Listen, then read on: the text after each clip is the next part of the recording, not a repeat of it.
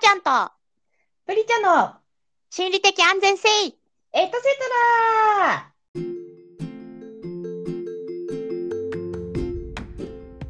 はい、こんばんは、はーちゃんです。こんばんは、プリちゃんです。もう年末差し迫ってきてますけれども、はいはいはい。あふるさと納税ってあるじゃない？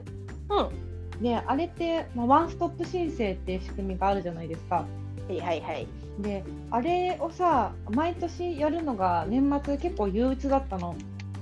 うん。あの書類書いてさ、必要な書類をあ、送り返し。そうそう、送り返して。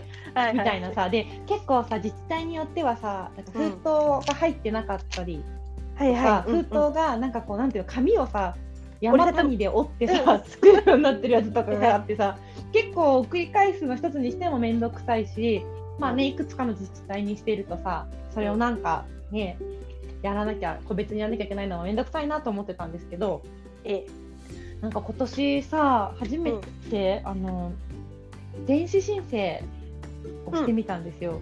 うんそしたらめちゃくちゃお手軽でさはいはい、はい。驚いた。わかる。うんあすごいなと思ってこんなに、まあ、マイナンバーカードを使って申請する仕組みで皆さんやられてる方も多いかと思うんですけどちょっと簡単に説明するとなんか自治体ごとに紙で申請するか電子申請するか選んでくださいっていうような申し込み用紙が届いてうん。で電子申請するってなると QR コードピッて読んでそこからあのアプリをインストールしてやっていけばすぐに申請ができるってやつなんだけど、うん。あれすごいよね。すごい。めちゃくちゃ便利だなと思って、なんね。かいつも年末にあの事務作業がちょっと憂鬱だったのが あこんなに楽ちんになるんだと思ってマイナンバーカードって結構さネガティブななんかニュースとかが流れたりすることが多いけど、うん手続きがこんなに楽になるならなんかこれは優れものだなと思いました。いや、そうだよね。だって普通にさ、うんあの、確定申告うんうんするときもさ、マイナンバーカードあるだけでさ、うんまあ、家でね、普通にあのうん電子で申請するときにさ、うんうん楽楽じゃん。やっぱそうなんだ。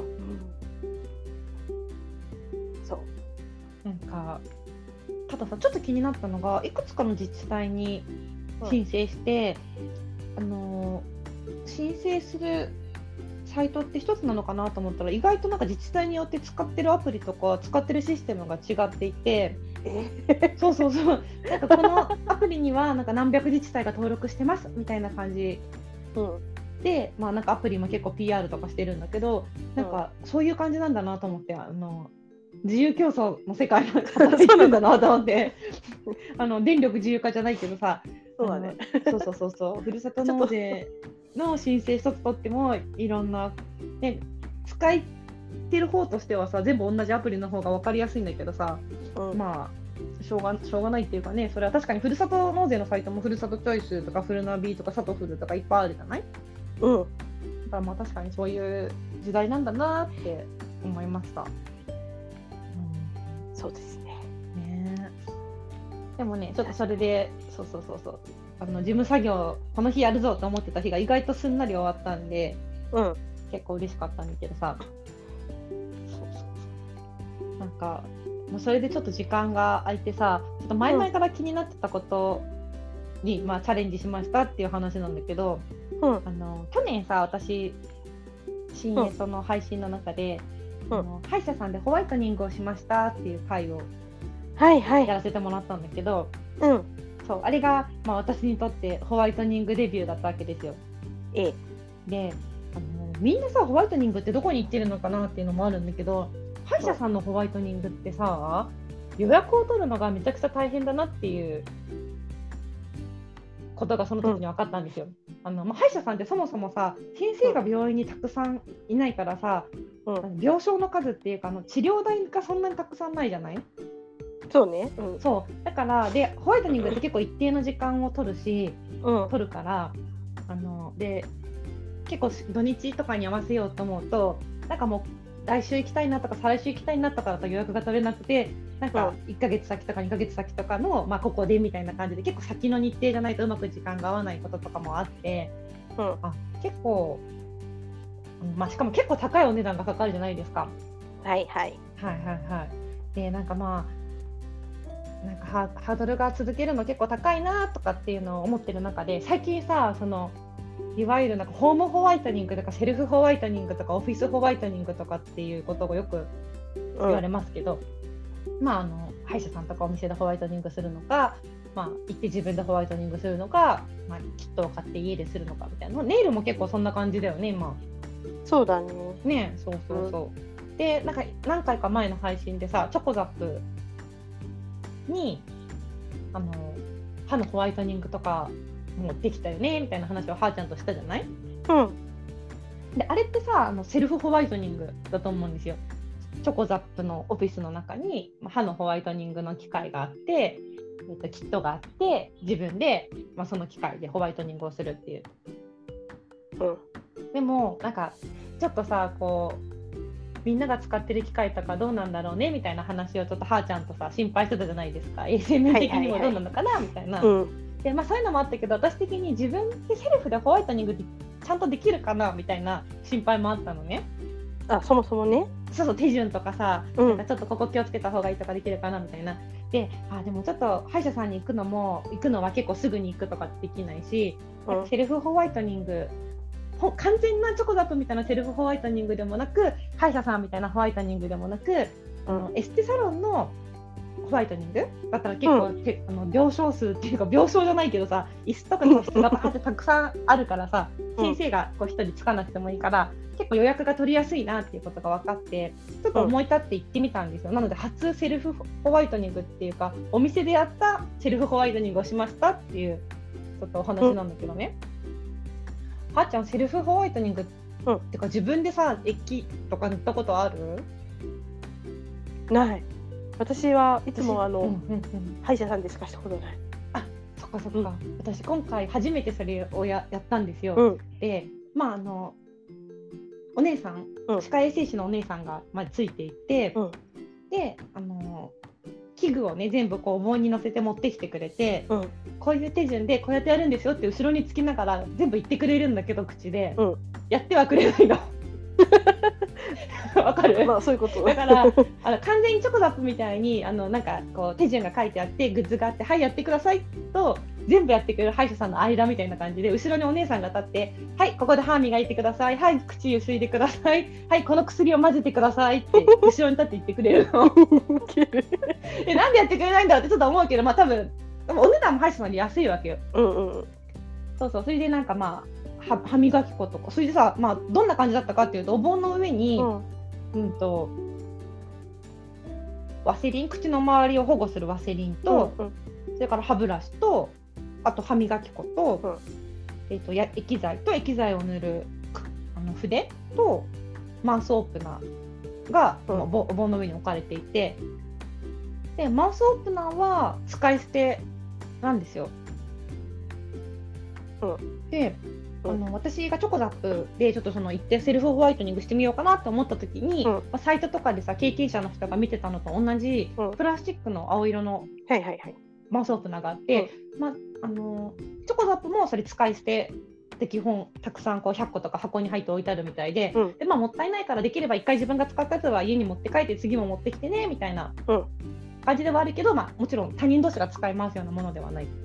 でまあ、それに非常に似たオープナーてかうん私には全く一緒に見えたんだけど、まあ、そこでも出されたのね。うんで、まあ、自分でオープナー、まあ、歯磨きを終わった後に自分でオープナーをつけてでそこに対して自分で混ぜた薬剤を、まあ、自分で筆で塗っていくっていううん。で塗り具合をお姉さんにチェックしてもらって あの照射器を当ててもらって、うんで、まあ、時間を置くっていう感じだったんですよ。でちょうど照射器がなんか終わる30秒ぐらい前からお姉さんが待機してくれてて あのピピピピピってなった瞬間に、まあ、機械を外してくれてその後あのこうやって歯磨きしてくださいとかそういう手順をね、まあ、教えてくれたんだけど、うんまあ、結論としてなんか意外と自分でできたって思ったの。もうなんか意外とちゃんと塗れたって思って ちゃんと白くなったって思って、うん。あなんか結構セルフでもいけるかもっていう体験談だったんだけど、うんうん。あのすごいいいなと思ったのがとにかく予約が取りやすい。すぐに今日行こうと思ってすぐ予約取れるぐらい簡単に予約が、まあ、結構へえ。お店によるかもしれないけどうん。で自分でやってさお姉さんいるのってその初めと最後だけだから多分さ同時に個室さえブワーってたくさんあればさ、うん。あのタイマーかけてる間っていろんな人に案内できるじゃない？うん。だから結構こうたくさんの人を同時に施術しやすいのかなって思ったんだけどあこれだったらチョコザップで自分でも照射できるかもって思えた経験でした。経験でした。ただねなんか一つなんか気になったのはあの使い捨てのマウスオープナーだからマウスオープナーがさうん。なんかちょっとチャチいわけよ。プラスチックなのね。うん。でなんか口がちょっと痛かったんだよね。歯医者さんでやった時はさ結構柔らかいから全くつけた時にその違和感がないっていうかなんかあのなんていうんだっけあのマウスピースの素材みたいなさ柔らかい面身のあるプラスチックっていうの？だったマウスオープナーがそういうのでなんか囲われてた記憶があって、うん。全く口につけた時痛くなかったんだけどその使い捨てのマウスオープナーだと硬いプラスチックだからうん。あの口の口角の周りがちょっと痛かったんだよね。そこだけ少し気になるなっていうのもあったんだけどうん。そうそうそうそうあーなんかホワイトニングもこれだけ手軽になってるんだなと思ってセセルフジェルネイルみたいな感じでセルフホワイトニングができるっていう気持ちがちょっと分かったっていう経験だったんだけどさ、そうだね。そえそんなに？ん。そうなんだ。でなんか手鏡が置いてあって、まあ、自分でもちろんあの光を守るサングラスとかはするんだけど、うん。照射も基本的にお姉さんが口に当ててくれるけど、なんかリクライニングでちょっと頭動かしたとかでちょっとこう位置とか変わっちゃったから、らうん。自分で鏡見ながらあの正しい位置に直してくださいねみたいな感じで結構本当にセルフな感じではあるんだけど、まあなんかできなくはないなって思って。で、まあ、完全なさホームホワイトニングにしちゃうと多分なんか機械のさ出力うんが、ワット数とかがちょっと低くなるのかな？なんかわかんないけど結構そのお店でやるとある程度ワット数高い光を当てられるから効果が実感できるんですよって、まあお姉さんは言っててうん。確かにあの機械結構さなんか大きい機械じゃない？あのそうだね。ホ。ワイトニングの機械自体は歯医者さんと同じようなやつだったんだけど、うん。結構なんなんて言うんだろうなんか大きいライダーってそこからグイーンってこうアームが伸びていて、うん。こう口の前に持ってくるっていう感じだからなんか家とかに置けるような機械じゃないじゃんあのお店にある機械は。そうだね。そうでじあの自分の家でホームホワイトニングする機械ってなんかちっちゃいさこう口に当てる用のライダーが売ってるけどさうんきっと光の強さとか違うんだろうなと思って、まあどういう形でホワイトニングしていくのがいいんだろうなって思いながらちょっと試してみたっていう。え前にうんさなんか同僚がうんあの仕事してる時にさミーティングとか何もなくてその口を開かない時ってあるじゃん。うんうんうんそうん。の時にそのホワイトニングのやつつけてた。あれってさなんかでも結構さあれ口からはみ出るよね。あの加えてる部分、うん。で完全に。光を照射するタイプじゃないやつ。なるほどなるほど。溶剤だけ薬剤だけ入れてそうプってやってってことかそうそうそうそはいはいはいはいなんか寝るときにつけてる人とかいるよねう。いるよね。なんかそれで仕事中暇な時にそれつけてて、なんかめっちゃ箸良くなってた。なるほどね。そうなんかある意味オフィスホワイトニング。だねそうリアルオフィスホワイトニング。ほんのなんか新しい意味でのオフィスホワイトニングだね多分最初にオフィスホワイトニングって言い出した人はそういう想定ではなくと思うんだけど。そうだよね。歯医者さんでやるホワイトニングはホワイトニングだけどまさかのあ新たな。面白いそれ。正しい意味でのオフィスじゃん。本当だね。そう。へえちょっとみんなその時愕然としたんだけど。えでもさそんなさ手軽にできるもんなのね。そそのさなんか私がイメージしてたホホームホワイトニングってさ言ってもあの機械とかさちっちゃなのうんうん。こう照射するイメージだったけど確かにさ、その照射しなくていいタイプのホワイトニングだったらさお家でも続けやすいのかもね、そうそう。だからその間だけ飲んだり食べたりはできないけど、はいはいはいはいはいはい。いいだからちょっとあのね緑茶中毒のプリシャにいやそうなんだよ。けど。今もまさに緑茶をちょっとなんか継ぎ足してたとこだったよそうそうそう。そうだからちょそういう人からしたらちょっとその時結構我慢みたいな無意識で我慢しないといけなくなっちゃうかもしれないけど。本当に母ちゃんよく分かってるけどさ私常になんかお茶を口にしないとダメなタイプだからさそれ課題なんだけどさ、でもさあれおホームホワイトニングのそのさうんやつってさ毎日ぐらい結構頻度高くやらないといけないみたいな記事見たりするけどさそうなのかなやっぱうん毎日してたあやっぱそうなんだ。あれ毎日やるとでもなんかさあのサイトとかのビフォーアフターでも結構トーンが上がっててさ。うん。で本当になんか、うんあの昔 CM でさアパガードがなんかの CM で芸はいはいはい能人歯が命って言ってたそうあの時のキラーンって感じになってた 同僚は。へえ。でそれ聞くとさそれどこのやつ使ったのか教えてくださいっていう感じなんだけど。そっちの方が手軽でいいかも。ドラマ見てるときにつけてればいいってことことでしょ？うん、でも飲み物飲めないよ。あ、まあそっか。どれぐらいなのかな？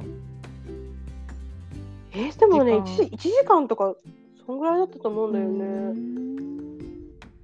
そうでもなんかそのその時言ってたのはそのうん。普通に歯医者さんでやるよりも、うん。マウスピースさえ作ればあれ自分の歯型で作るじゃない？だからそれにお金はかかるけどその、やうん液剤？薬剤？うん。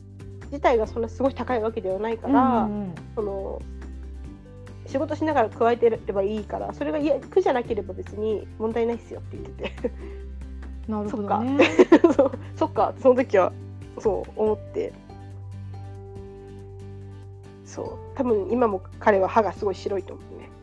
いやだから私すごい悩んでて、うん。その今はーちゃんからも教えてもらったようなホームホワイトニングにするのか、まあ、安さに惹かれてチョコザップでやってみるのかそれともそういうホワイトニング歯医者さんじゃないホワイトニングエステみたいなところに登録するのかうん。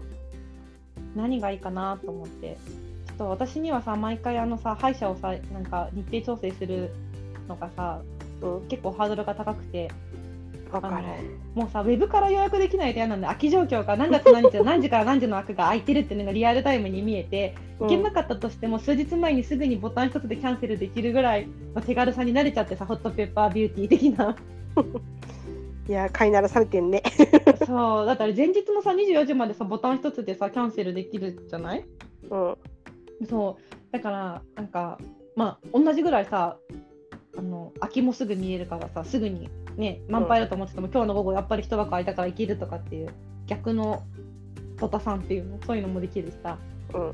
で、やっぱね、そう思うとちょっと歯医者さんのハードルが高いんだけど、まあでもさ、全部やってもらえるし、まあ全体としてさ、責任持ってやってもらえるから安心感あるじゃない？そうだね。それはやっぱ大きい。なんかあったりしてもさ。そうそうそうそう。なんか今日もさ口角痛いなって思ったけどさお姉さんに言おうかと思ったけどさ言言ったところでじゃんなんか、そうね。うん、我慢するしかないですねみたいな感じじゃん？と思って言わなかったけどさ。そうそう。歯医者さんだったらさなんかねいろいろやってくれそうじゃない？まあそういう時とかそうね。うん。そうそうそう。だから、うん、悩ましいなって思ってましたけどただそれで調べたらなんか今すごいホワイトニングのお店ってたくさんあるんだなと思って。あれって歯医者さんじゃなくていいんだ？そのうん、なんかお店お店っていうか。あでもなんかそのしデンタルクリニックでしか使えない機材とそういうエステサロン美容エステ的なところで扱える薬って違うらしくて、歯医者さんのやつって、まあ、なんかいろんなパターンがあるけどなんか歯を少し溶かす溶かしてあのエナメル質を白くする。歯自体のなんて言うんだろうエナメルをトーンアップするみたいな液剤らしいんだけど、うん。サロンとかのやつは表面の着色汚れを取るステインを取るみたいな薬剤だから、うん。なんかあの歯医者さんみたいなその歯を溶かす系の薬剤は使えないんだって。だから歯を歯が染みたりもしないし食べた後の飲食制限も一切ないのね。すぐにカレー食べてもコーヒー食べてもいいんだけど、あの自分の歯の本来の白さに戻るだけだからもともとのエナメル質を溶かして白さ変えるとかそういうのはないみたいな。うんだからなんか本当になんかその歯そのものをなんか生まれ持った以上に白くしたいみたいな人はいくらそのエステのエステの方っていうか歯医者さんがいないうん。ホワイトニングに行ってもそれ以上白くならないんだって。うん。なんか自分の目指す白さによって、なんかそのがそのいわゆるセルフホワイトニングっていうかお店でやるセルフホワイトニングみたいなのじゃ目指せない可能性もあるからみたいなことをなんか言ってたよ。うーん。そうそうそう。あのそっかだってあれだ汚れをそうそう取るっていう。うんあれだあの脱毛とかと一緒だよねお医者さんがいるとこはちゃんとしたあのあ光脱強いレーザー脱毛みたいな。使えるけどうんあそうそうそうだと思う。ね普通のサロンだとそうそうもっと威力の弱いね。ねそうそうそうそうそう。でそういうこと結構その、まあ、手軽に通えるっていうのもあるし歯医者さんのホワイトニングで歯が染みちゃうとか飲食制限が辛いみたいな人が結構その手軽にできる方のホワイトニングになんかやっぱりちょっと歯医者さんの無理でしたって言ってくる人も多いですよみたいなふうにお姉さんは言ってて。うん。そうそうそう。ただなんか目指すものによってはもうここで実現できないからあの歯医者さんに行ってくださいみたいなところで結構カウンセリングが大事みたいですね。うーんいやなんかさそうそういろんなことがさねなんか病院じゃなくてもでできるようになってきてるっていうかさ、うん。なんかうん結構なんかなんていうか今っぽさを体感してしまった。これが21世紀だよって。あそうそうセルフ21世紀っていうかそうそう2020年代ってこういう時代なんだみたいな。ホイトニングも2020年代。そうだって21世紀ってさ幅広すぎて。さそうそうそう22年前から始まってるからね。そうそうそうそうそう。そうそうそう。20年代のね。ね。えなんか。そうか。なんか意外とこのうん。コロナなんか言い方あれだけどコロナのおかげでうんなんか進歩したあ。ものとか分野ってすごいあるよね。そうだね。なんか人と接触しなくてもできるだけ接触を少なくする中でなんか自分でやっていくみたいなうん。風潮が結構強まったのかもね。ねセルフ、うん。セルフなんとかだよね。ねなんかさチョコザップとかも見てたらさあのなんかなんだっけサポート会議みたいなのがあってさ無人じゃないチョコザップって。うん。だからなんかお掃除するのとかも会員たちがやるみたいな仕組みがあるらしくってさ、なん。かそのサポート会員になると少し会費が安くなるけどなんかこう例えばゴミ袋を変えるのをやってくださいとかうんなんかここ雑巾雑巾額じゃないけどクイックルワイパーかけてくださいみたいないくつかそのお願い事項みたいなのがあって、うん。あのそういうのに協力してくれるとサポーターメンバーとして少し安くなりますみたいなのもあってうん。なんか自主運営じゃないけどさ。へえーと思って。えね、完全に客となんかそのお店みたいな立場じゃなくてお客さんも自分でやっていくみたいな。でその代わりなんかサービスを安く受けられたりするみたいなさなんかそういう仕組みができてきてるんだなと思って面白かったけどね。ー面白いね。うんそういうことですか。ねなんか確かにさなんだろう地元の地元の集まりっていうかさ地域とかでさうんなんかこうちょっとしたなんていうのそれこそバレーボール同好会とかそういうのがある時ってさう。んコーチもなんか誰々ちゃんのお母さんがすごいバレーボールが得意だから教えてくれるみたいな感じで、まあ、学校の体育館とか使ってみんなでやるみたいなさ。うん。感じだ。で、まあ、必要な器具とかはみんなでもちろんお金出し合って買うけどみたいなさ。うん。なんていうか全て外部に頼るわけじゃないみたいな仕組みは前々からあったじゃん、そのうん。まあ、もちろんさ普通にスポーツセンターのバレーボールのなんかコーチがやってるバレーボールの教室に通うこともできるけど、まあ、そういう地域の仕組みみたいなのもあったけどさう。んなんかチョコザップとかも結構なんかそんな感じに近いのかなと思って場所とそういう機会とかは、まあ、運営が用意するけど実際にそれを回していくのはなんか利用者のあなたたちですよみたいなさ 感じなのかなと思って。そう,、そうそうそう。確かに。でなんかもちろんねお金使ってその自分でエステサロンとか、ね、ジムとかに行くこともできるけど安く使える分みんなでちゃんとやっていきましょうねみたいなさ感じなのかなと思ってそういう感じの時代なの？ねなんかこの間さはーちゃんが日経トレンディのランキングを教えてくれたけど確かにチョコザップもランランクインしてたよね、うんうんよね。ねあれ二二ぐらいじゃなかったっけ？そうだよね。結構上の方だったよね。そうそそう。うそうそうそう。そうなのよ。だからでもなんか一般的なさサブスクと違ってチョコザップはやっぱすぐ大会できるっていうまあ良さがあるじゃない？あそうなの？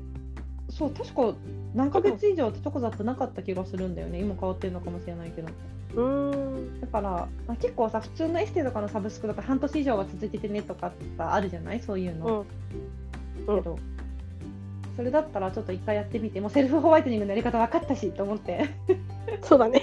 そうそうそうそうそう覚えてるうちにもう一回やっとこうかなとか思思ったんだけどねすごいね。なんかライザップはそのためにあんなに M&A を繰り返してたのかって思いますよね。あそうなんだ 知らないけどさ、なんか一時すごいライザップがなんかいろんなその全然もともとライザップってほらトレーニングだったじゃん。パーソナルトレーニングみたいな。うんなのに全然関係ないなんか会社いっぱい買収とかさいろいろしててさなんかすごい赤字になってて ニュースにすごいなってたのを覚えててへえ何やってんだろうって思ってたけどまさかまさかこの、ね、テクニックをセルフネイルとかさセルフなんとかみたいなのいっぱいつぎ込むチョコザップを作るためにや技術技術をいろいろねやってたのかとか思ったらへえって思うけど。まあ違うと思うんだけどさ。面白いね。そうそうそでも私自分の周りでさ結局チョコザップに行って行ってる人っていうのかな？行ってるってう。いうの、うんやってる人、全然いないんだけど、確かにねあんまりでもさ街中歩いてるとチョコザップで走ってる人いる、そう。ん、結構街によってはさなんか交差点のう、うん。から見えるようにガラス張りでチョコザップのランニングマシンとかが置いてあるところがあって、うんうん。あ走ってる人いるとかって思う。完全になんかさあのビルの中の一室で中が見えなくなってるチョコザップもあるんだけど、うんうんうん。あ結構使ってる人いるかなとかってそれ見て思ってたりした。そうなんだ、うん私街中でチョコザップを見かけたこともなくてどこにあるんだろう。持ってこんるなにこんなに店舗あるのに。そうそうそう今すごい店舗あるっていうのにうん。どこって思ってる。そっか、結構あるよ。そうだよ。だからないとこにはないのかもしれない、もしかしたら。だってほら大抵あの路面店っていうかね1階に作ってるじゃない。だからそうでもないよ。2階3階とかにもあるうんうんうんうんうん。そしたら本当にこの短期間で出したんだなってもうビルのあの空いてるテナントをうまく見つけて出してったんだなっていう感じで、全然なんかその統一感ない。うん店舗な感じに。でもどこも最近作ったからあの内装はすごい綺麗に見えるよね。外から覗くとね。うん。そうでも結構さ口コミ見るとなんかやっぱりちゃんとそのメンテナンスがされきれてないよみたいなのもさ見るから、うんで悩んでるけどでも行くなら早く行った方が絶対綺麗じゃん。それはそうだね。そう。うん。だからね新店舗がオープンしたタイミングとかで入ってみるのはありかもしれないけどね。うん。そう。確かねまあ、だからなんかね私がその、まあ、総合して考えると、うん。今の流行っていうかトレンドは、うん。あのセルフっていうのもそうだけどなんか隙間時間をいいかになんかすぐに今決めて今行って今帰ってくるみたいな、うん。ちょっと空いた時間をいかに有効活用していくかっていうことなのかなってなんか思ったんだよね。あのそう。手軽にそう自分でとかサブスクでとかそういうのもあるけどやっぱなんか隙間時間っていうのがキーワードなのかなって思ったりあれでしょ？まあれ？タイパでしょ？タイパ。そうタイパ タイパそう本当にそう。それこそさワンストップ申請意外と自分に時間かかんなかったわ。数時間空いたわ。何しよう？じゃあちょっとホワイトニングしてこようみたいなさ。うん。なんかそういうちょっと空いた時間。なんかあのバイトとかもあったよね。今ちょっと空いたからアルバイトできるのないかなみたいなさアプリとかもあったけど、ね。あそうそうそうそうそうそう、うんうん。なんかオンラインがこれだけ発達すると本当にリアルタイムでさ需要と供給がさ、こうマッチングしていくんだなと思って。確かにな。えでもさでもさでもさうんでもなんかそんなさうん。私なんかコスパとかタイパとかばっかり追いかけてる人についていけない自分がいるんだけどうん。そんなことない？私あんましなんかそういうタイパとかあの気にしてないタイプなんだけど。ぜなんか結構無駄とか好いい。なんかついていけなくてその最近の、うん若いうん特に若い世代のさ、ついていけないんだよね、うん私ちょっとね、うんタイパ悪いとか言われた。ら みたいな感じの。あそうみたいな気持ちになっちゃって。なんかそでもおそらくだけどう、うん、多分若い子も時間かけるものにはすごいかけてて、うんパパフォーマンスよく終わらせたいなって思うものには短くしてるんだろうなっていう感覚がなんかあって。だからなんかどこにどこをうん、短くしてどこはいくら時間費やしてもいいと思ってるとかっていうところがさまあうん。別に世代じゃなくて人によっても結構違うじゃない、そうだね。そうそう。なんか、あのーそういうところはあるよね。そう考えると自分って今どこに時間かけてどこを、ね、あのできるだけ省力化したいんだろうっていうのをなんか改めて考えるきっかけにもなるけど、うん、どこに時間使ってんの？でも私、うん。私でも基本的に全て面倒くさいからさ短くできるものは全て短くしたい。っていうのはまずあって。うん。まあ、でもやっぱドラマとかはすごい見たいから、うん。そういうのはもうある程度時間ないとさ見れないじゃん？うん。だからまあ結構時間使うっていうのはあるよね。そこはそのタイパを気にして倍速とかにはしてないってことですよね。ちゃんといこうえ？え結構してるししかもなんなら途中でもいいと思ったら3分の1とか3分の2見てあと全部あらすじであらすじサイトで完結するところもあるから 何とも言えないんだけどものすごい数見てるからさ。そうそう。でも好きなものはちゃんと見たいと思うから。で今もさ「愛の不時着」さ何週目かわかんないけどもう一回見直してるんだけど。すごくない？私いまだに愛の不時着見たことないんだけど。もう私「愛の不時着」今見直してもさ頭の中が完全にさもうさあのーあの世界に今入っててさ。うん。あのは そう。もうなんかすごい切ない気持ちになりながら「あーって言いながら寝てるんだけど続きどうなるんだろうってさあの全部知ってるよね。はずなのにさ そうそうそう。そう怖い。どうしようみたいな。そうそうそう。なんか韓国ドラマって結構フルネームにさ「死」をつけて呼ぶことが多くてさ「うん。あの愛の不時着」だとあのヒョンヒョンヒョンビン？ヒョンビン？あれなんだっけ？ヒョンビン？がさヒョンビンがさリー・ジョンヒョク氏っていう役でさ、あうん。リー・ジョンヒョクさんっていう役でさ、うん。あのすごいこうリー・ジョンヒョク氏ってさいうセリフがたくさん出てくるんだけどさ。うん。私もリー・ジョンヒョク氏って言いながら見てるんだけど。はあ。ほ うそうそうそう。あのね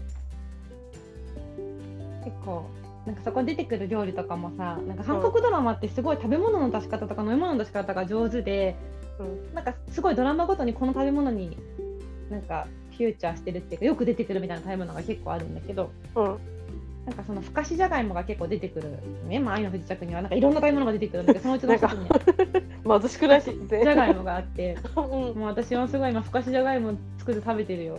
そっか。めっちゃ影響されてそうめっちゃ影響されてる。面白い。そうそうなんだ。そう。なんか私多分さあの愛の不時着うんうんうんうん。が流行った時私多分日本にいなくてなんか知らないうちにめちゃくちゃ流行っいたでしょ？3年ぐらい前でしょ、いたか。うん。いた？いたわいたわねいたと思う。あ多分いたけど死んでたんだろうね。仕事で。あまあお忙しい時期だったかそうそうもしれない、ね、そう働きすぎてちょっとお忙しくて、なんかそんな暇ないみたいになってて、うん。そう。結局なんかよくわかんないけどでもなんかみんなすごいみんなすごい熱中してたなっていう。うん。記憶だけが。そうそうそうまあだからそうドラマドラマに時間を使ってるとか、まあ、好きな作品見るのには結構時間使ってるのかなっうん。ていうのとなんだろうね。なんか、うん、でもやらなきゃいけないことはでやらなきゃいけないことっていうくくり例えば洗濯とか洗い物とか掃除とか、うん。そういうのってなんか私にとってはやりたいことっていうよりもやらなければいけないことなの。でもそれはなんかもうできるだけ効率よく短い時間で終わらせたい。っうん。て思う。うん。だけどやらなくていいけどあえてやってることってあるじゃん。それこそまあドラマを見たりとか。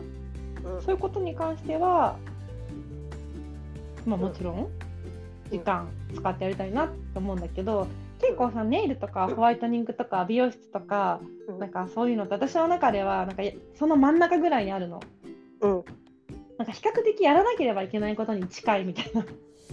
うん。なんかあんまやりやりたいと思っていくっていうよりはあもうなんか行かなきゃみたいなそろそろ行かないとみたいな感じで行くものっていうのがあるからメンテナンスみたいな、うん。ができるだけなんかパフォーマンスよく終わらせたいみたいなのがあるのかもしれない、でもそこをなんかさ結構癒しとして捉えてさうん。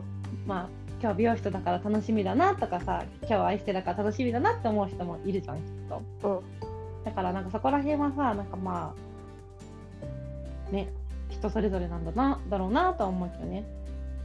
確かにねうん。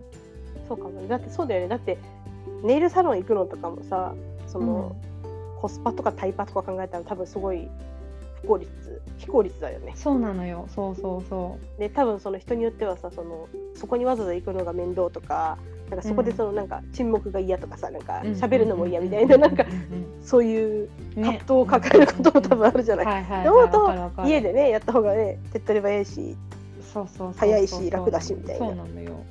でもそこに行くことのなんかリラックスっていうかその、うん。ねプロが全部やってくれるみたいな。ところなんかこのこの人このお姉さんのデザインが好きとかさ、うん、この人にやってもらうから癒しになるみたいなのもきっとあるしね。そうね。やっぱ月1回月1回だけ会う人っていうのもなかなかいいもんだよね。そう。だけどね私はもうちょっと最近ね、うん。だいぶね、メンテナンスに関してはね、うん。なんかタスク感がすごいんだよね。まあでもネイルだってすごいタスクだよね。だって伸びてくるからさ切らなくてはならないみたいな。そう。なんだよ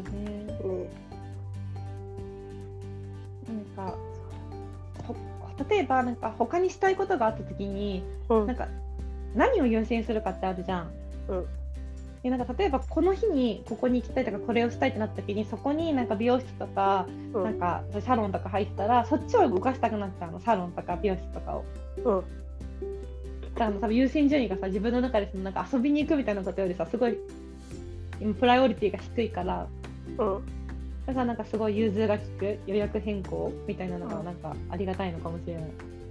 そういうことだねうん。そういうことだ。でまあ予約変更はね気軽にできた方がありがたいんですけどね。そう予約取るのもなんかさふと思い立って行きたいってなる時もあるしさわがまま難しい。だからさ本当にそうなんか全てがさ便利になりすぎた結果さわがままになっていくように消費者もねどんどんね。う。んなってくね。ね。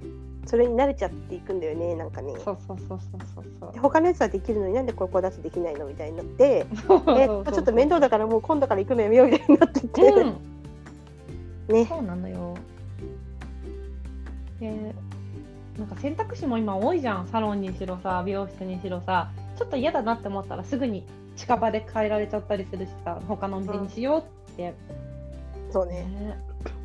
でなんかお姉さんもさ大変だなと思って口コミっていうさ制度があまりにもさうん。定着化しちゃってさ、なんかあった時にさ書かれるかもみたいな多分恐怖感みたいなのもあるじゃん。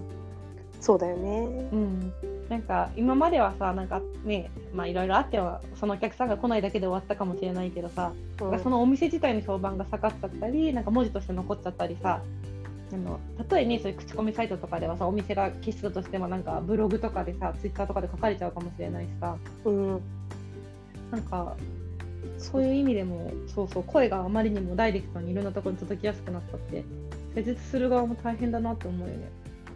ね。うんしかもなんかそうそれちょっとなんかなんだろうそんな変なことしたわけじゃないのにその人が嫌だって思ってなんかそのなんていうの嫌がらせっていうかさなんかちょっと叩こうみたいな、悪意を持って書く書き込む人だって多分いないとは限らないからね。そうなんだよね。うん。でもまあ自分もさお店選ぶ時やっぱ初めて行く時は口コミ見るしさ。うん。今病院とかもさ口コミ載ってるじゃんたくさんそうだね。そう。そうそうでまあねもちろんそのなんか消費者側の情報リテラシーって意味でさそれ全部鵜呑みにはしないとは言いつつもなんかやっぱりあこういう嫌な思いをしたと思わせる何かがあったんだなとかさうん。思っちゃったりするからね。なんか難しいな。なんか結構ねサイトとかでも口コミ4.0以上みたいなさの結構売りに してるじゃない、うん。そう思うとなんかそういうねところもあるんだろうな。見える化されてますね。いろんなものがね。良くも悪くもね。ねあんましなんか見たくないな。あうん私は結構なんかその辺は曖昧でいいかなとか いやわかるよ。私は気になってめちゃくちゃ見るけど。そういうそうそう考えもわかる。疲れちゃうよね結構。なんかあのやらなきゃいけないことがすごい予約するときにさ口コミまず見てみたいな星の数見てみたいな地域で比較してみたいなさなんとなくここでいいかなみたいな決め方がさしづらくなってきてる。そうそれがなんか疲れる、なんか情報がちょっとね疲れる。ほんと疲れる、でしかもさそのどんなことでもそうなんだけどなんかポジティブなことよりもやっぱネガティブなことを書か書き込む人の方が多いしさ、うんうんうんそういうのって。そうだってなるね、となんかその ネガティブな情報を受け取ることが多くなるからなんかそういうのがうんちょっと疲れちゃうなとか思っちゃうんだよね。そうだよね。そう。いや疲れるよね。疲れる。なんかもうちょっと前の時代に戻ってくれてもいいなって思う。なんかその辺は、そう何でもかんでもさなんかもうお手紙と電話しか使えない時代はちょっと厳しいけど。なんかな携帯電話ぐらいの世代に戻ってもらってもいいかな、うん、iPhone まだ出てこなくていいかなって感じ。いやでもなんかわかるわかる。だからきっとさなんかそういうのを求めてうん。なんか、まあ、実際にはさ変わらないんだけどちょっと田舎に移住したくなるとかさそういう人もいるんだろうね、島に行きたくなるとかさ。まあうん。スマホはあるしネットは通じてるし同じなんだけど言ってもさこんなにさ店舗がたくさんあってこんなに人がたくさんいてみたいな感じではないじゃん、うん。そうそう。だからなんか昔はなんか人付き合いに疲れてとかさそういうので移住する人が多かったかもしれないけど、なんか情報型に疲れて移住したいみたいな人もささいいそうだよね結構。いやいそあまりにも多くの情報がっていう。う東京異常だからね。そう。でもさなんかそそれそう思ってさ地方とかね、島とか行ったら逆になんかその島の方がすごい人間関係がしっかり構築されないされててなんかさ別の意味の情報型になりそうだよね。そうそう。あの家の何々さんがあの日何々のお店で何々を食べて何々を買っていたみたいなさ。そう全部なんか。違う。確かに確かに。それもそれでなんかまた違う。それはそう。切り口の違う情報型になりそうだわ。そうなの。でもさ、もともとなんかさ。東京の人間はさ、そういう方向の情報方には慣れてないからさ、そうはーちゃんもさ結構ほっといてほしいタイプでしょそういうの。そ私が何をししたかとか別になんか、う、うん。なんかいねそんな詮索されるのはあんま嫌だよね、うん、なんか正直どうでもよくないって思ってるしさ、そう。この間どころが変で見たよぐらいだったら全然いいんだけど、何々買ってたよねとか言われたら、なんでそこまで見てんのってちょっとちょっと怖くなっちゃう。ね。うん、本当そうだわ。なんか便利なんだけど疲れるっていうのはなんか本当に今そうだなって話してて思った。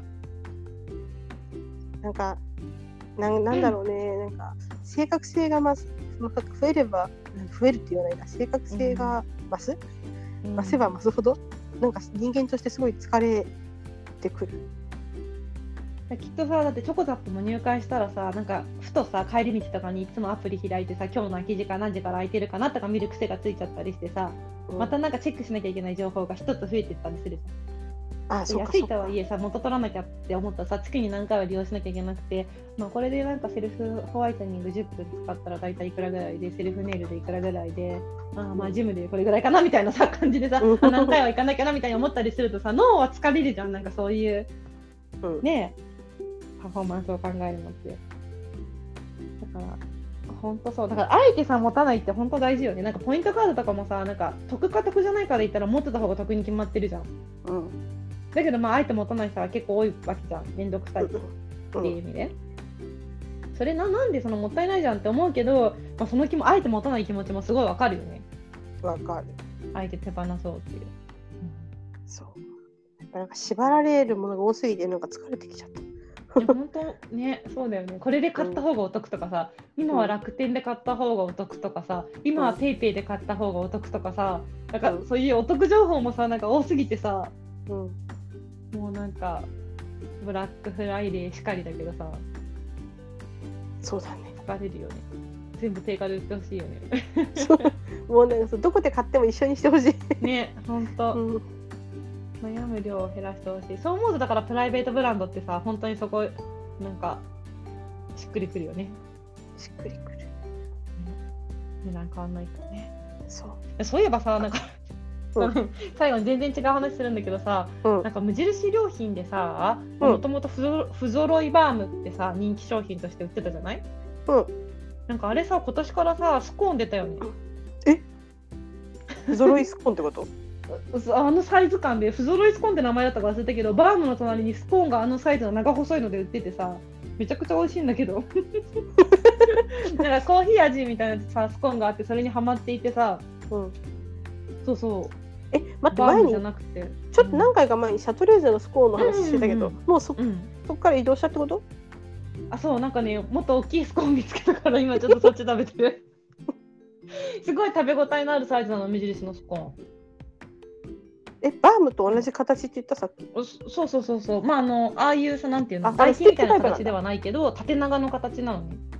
スティックタイプみたいな。スコーンへえ大きくない？大きいのよ。そう。スコーンにしては大きいと思うの。スコーンでそんな大きなスコーン。そうなのよ。あ食べきれないよ。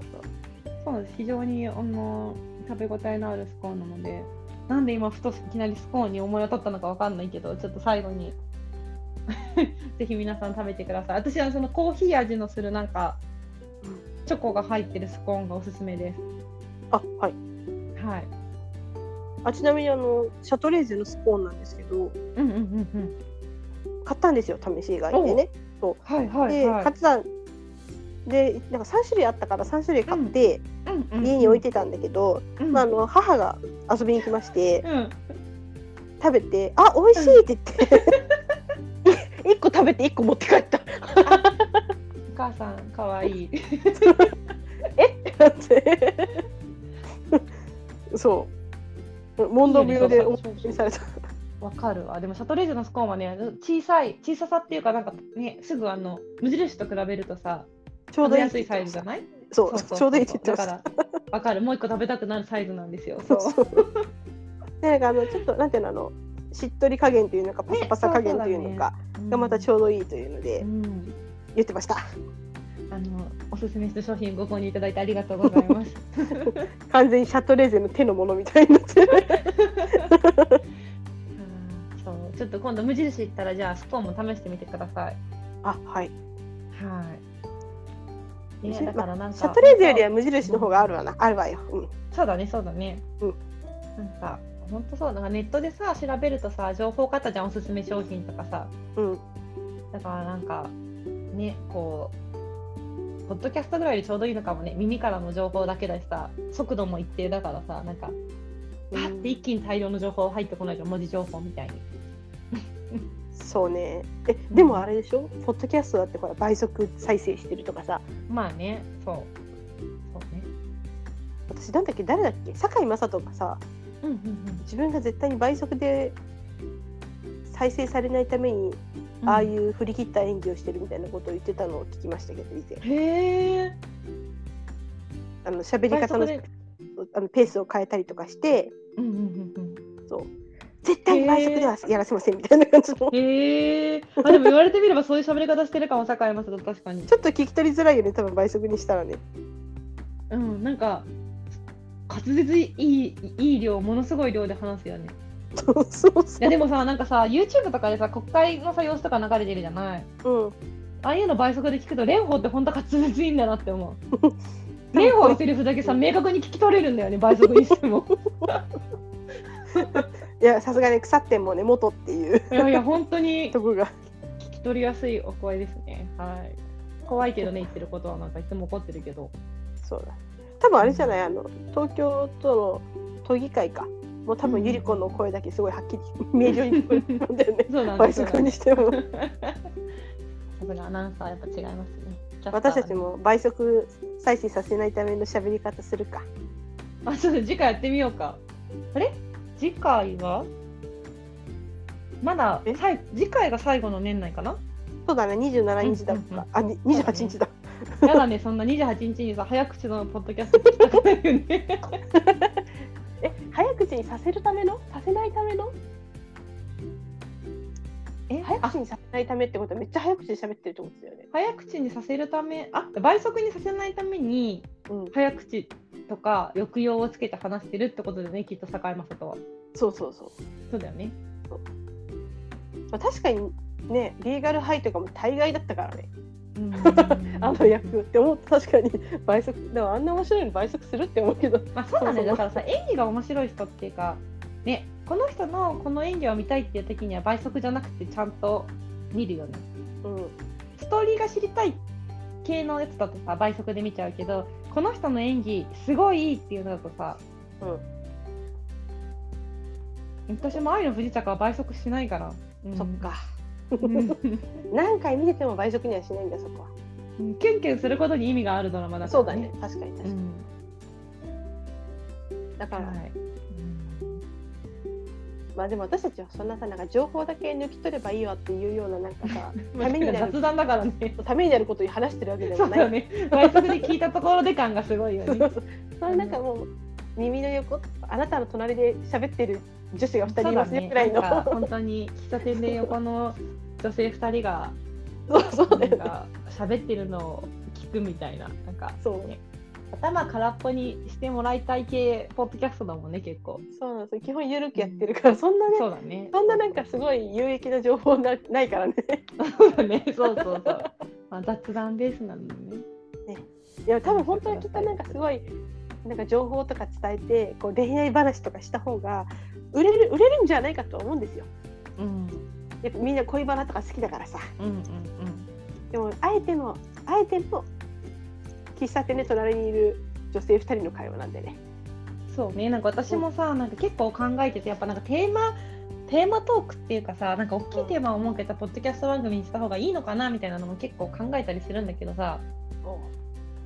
なんか聞く人は多分その方がさこういうテーマを聞きたいと思って番組聞いてくれてなんか探しやすいし聞きやすいのかなと思うんだけど、なんか結構自分たちも楽しみながらさやってる感が否めないからさうん。あの自分たち結構いろんなこと話したいからさ なんかテーマを絞りたくないっていううん。番組としてね。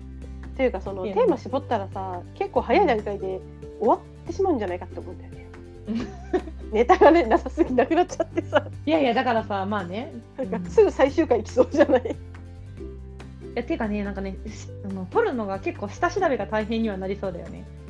そうだね。うん自分の中にあるものだけでトークテーマするのって難しいからだから本当にトークテーマを絞ってやってる番組ってすごい準備してあの配信されてるんだなと思ってすそうだごいなって思いますよ。まあ、我々はねこれこれからもこの喫茶店の隣にいる人と そう、うん、にさせていただけると大変楽しみながらできますが。たまにそれでちょっと隣の人がそれこそねあの無印のスコーンが美味しいって言ってて、うん。えそうなの？みたいにな そうだね。ちょっと帰りちょこっの間なんか行ってみようみたいな。確かに確かに。と それぐらいのやつを目指してるから。そうだねそうだね。そういう感じであと1回、うん。だからまあ、ね。どうですかね。来週はだからそうですねあのまあ堺雅人のモノマネをしつつ、まあ、今年の振り返りみたいなことになるんじゃないかと思いますよ。そうだね。ちょっと今年の配信の振り返りでなんか記憶に残った回とかなんかちょっとね、そういうあたりを振り返っていければなと思いますね。ね思いますね。はい。じゃあいい感じで収まったんでそうです今ね。ねはい。次回またお会いしましょうというところでそうですね。ねうん次回またお会いいたしましょう。はいね。皆さん、じゃあねはい、お忙しい時期かと思いますが、おそうだね体に気をつけて。いやそうじゃんね本当にうん。うん。本当にそうだわ。そう。まあ皆さん大丈夫ですよ今週末クリスマスですからね。ちょっとね今年クリスマス25日月曜日だからあれですけど、月曜日。まあ、23、24でねとりあえず一旦エンジョイしましょう皆さん。そうだね。うん。うんはまた来週。い。えいバイバイ。バイバイ。メリークリスマス。メリクリー。